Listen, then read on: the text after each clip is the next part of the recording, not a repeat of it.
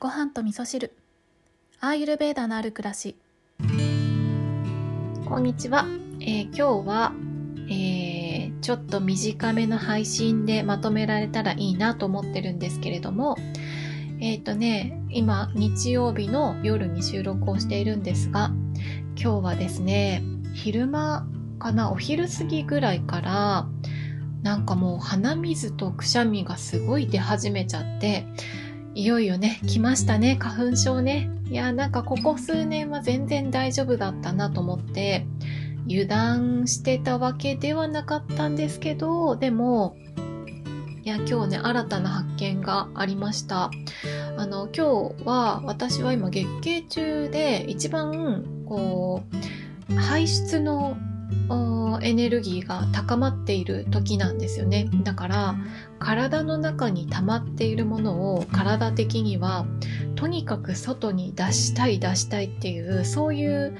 えー、タイミングの日だったんですよね。で多分それと今の季節柄が重なって、えー、そう排出する方にエネルギーが向いているっていうところでくしゃみとか鼻水とかがえー、いつもだったら大丈夫だったんだけど今日は特に出やすいってことがあったんだなってことをすごくね感じました。で基本的に、えーと、体の中から、えー、水分とか何かが外に出るっていう時っていうのはあの、まあ、いろんなエネルギーの働きになるんですけど例えばあの、暑くて汗かくとかだったら体の中の火のエネルギーが高まってそれでそれを冷まそうとして、えー、お水が外に出ていくっていうことがありますよね。でアイルベーダではあの月経の話とかねよくしてますけどあの月経の経血が出るっていうのも、えー、体の中の火のエネルギーが高まった時に、えー、外に出るよ出やすくなるよっていうふうに言われているので、えー、例えば、えそうですね、まあ、日中体があったかくなっているタイミングであったりその活動しているタイミングとか何かを頑張ったりとかしているような時は体の中の火のエネルギーが高まるので、えー、月経の経血も出やすくなったりとか量が、増えたりとかあとは食後ですよね。ご飯を食べて体があったかくなってその食べ物を消化するためにね火が高まっているタイミングっていうのはあの経血もね出やすくなるっていうことがあるんですけど今日この花粉症の鼻水に関しても同じことを思ったんですよね。やっぱり、えーと、体が冷えている時よりも私の場合は、えー、特に急に熱が高まるタイミング、えーと寒いとこからあったかいところに急に入ったタイミングとか、えー、ご飯を食べて体がポカポカ急にあったかくなってきたタイミングで鼻水が出るなってことをすごい感じたのでやっぱり火っていうのはね水を外に出そうとするっていうそういう力が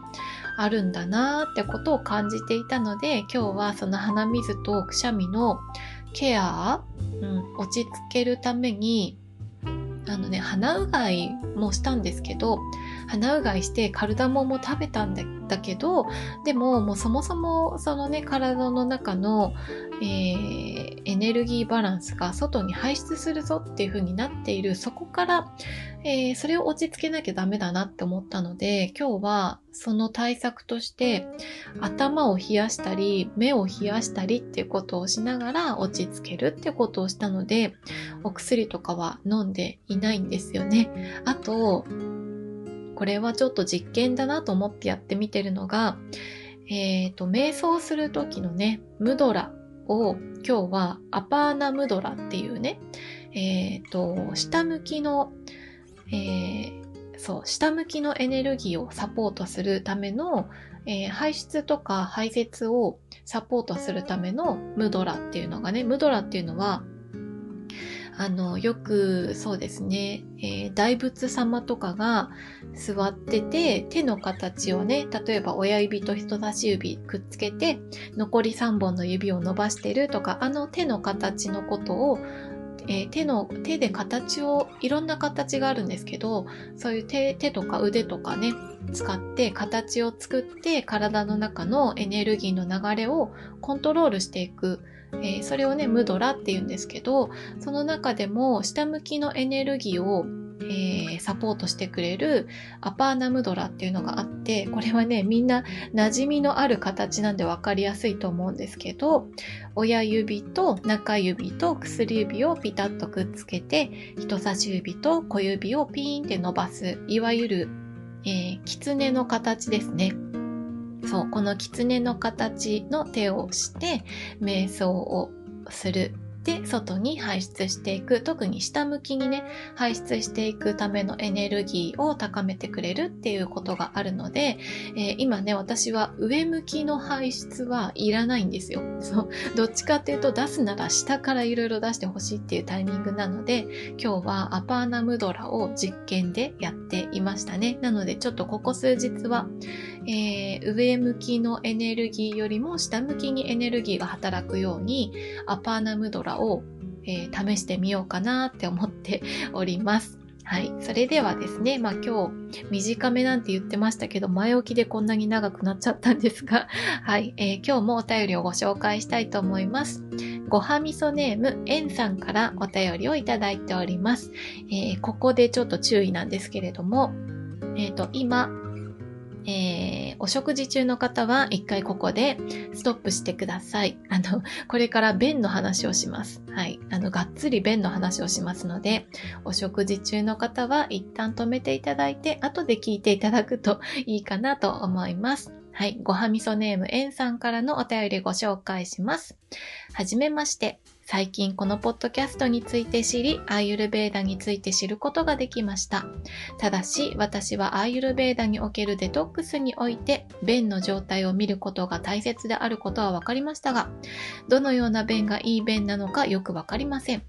私はよく便秘で悩むことが多いのですが、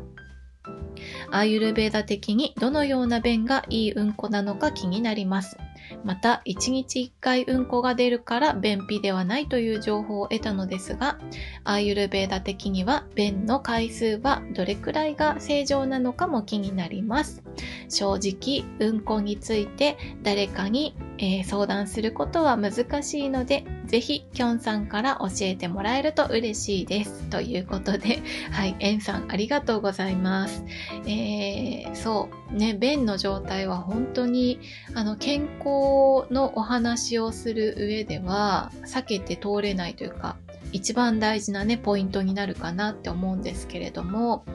えっ、と、あのそうなんですよね。この便秘で悩んでいる方って結構たくさんいらっしゃるんですけど、私が思っているのが、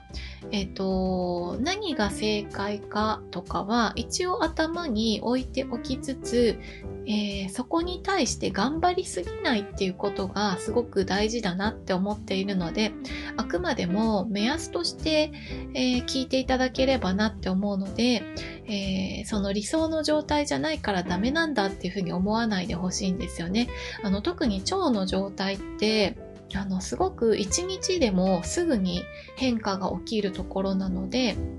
まあ、一日の中でも変化が起きやすいすごくあのデリケートなところなので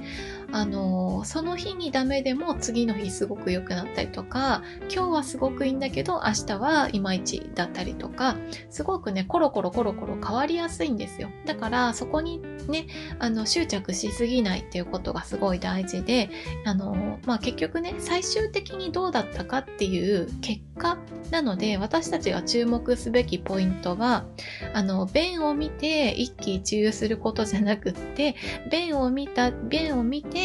えー、理想の便じゃなかった時にそれを振り返って何がそうさせたのかなっていう結果と原因を結びつけていくっていうことが一番大事なポイントになってくるってことをねちょっと前置きとしてはいお話しさせていただきまして。でえー、っと、アーユルベーダ的にこういう便がいいよって言われてる便の目安としては、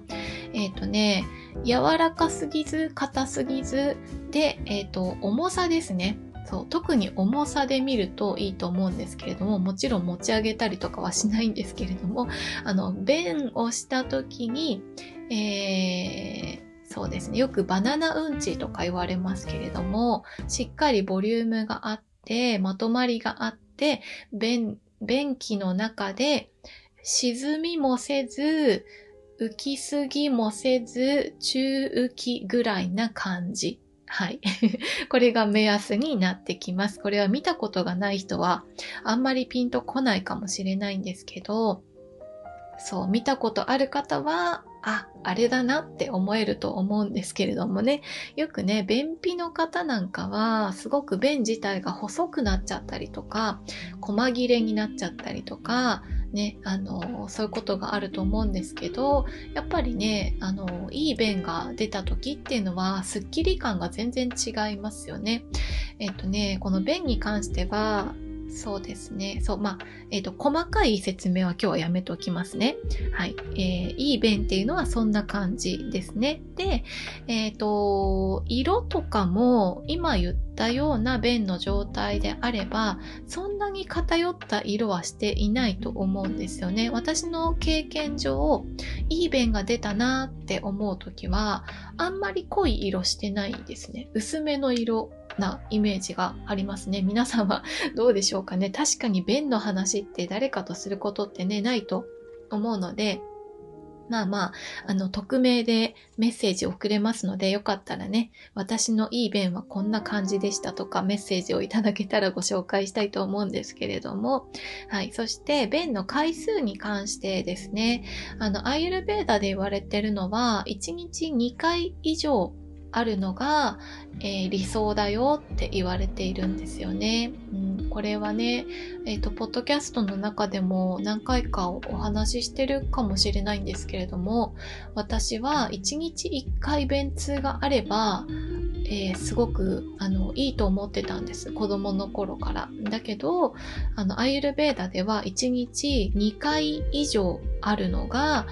えー、便通があるのが理想だよっていうふうに言われていて、で、実際に私も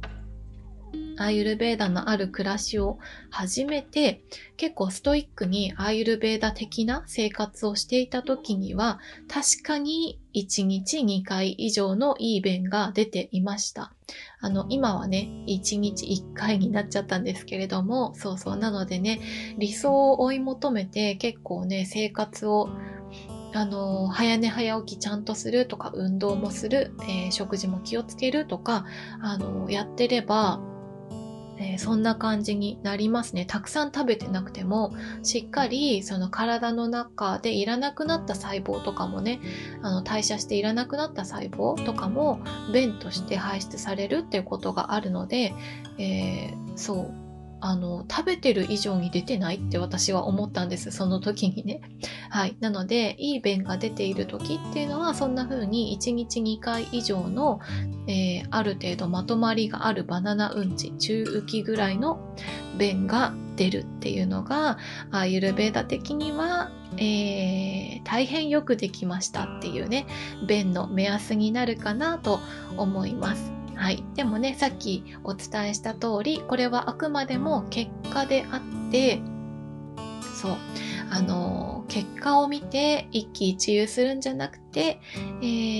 ー、なぜそうなったのかを考えることの方が大事だよっていうことがね、アイルベーダが一番伝えたいことだと思うので、エンさんね、あの自分の便を観察しながら、えー、その時の便の状態を見て、今日は何をしたっけなとか、えー、昨日は何を食べたかなとか、夜はちゃんと寝れたかなとか、えー、気分はどうだったかななんかイライラすることなかったかなとか、穏やかに過ごせたかなとか、え今日はいいことがたくさんあったんだよなとか、そうやって、え体の状態、食べたものと体の状態と心の状態と自分が何をしていたかっていう、その、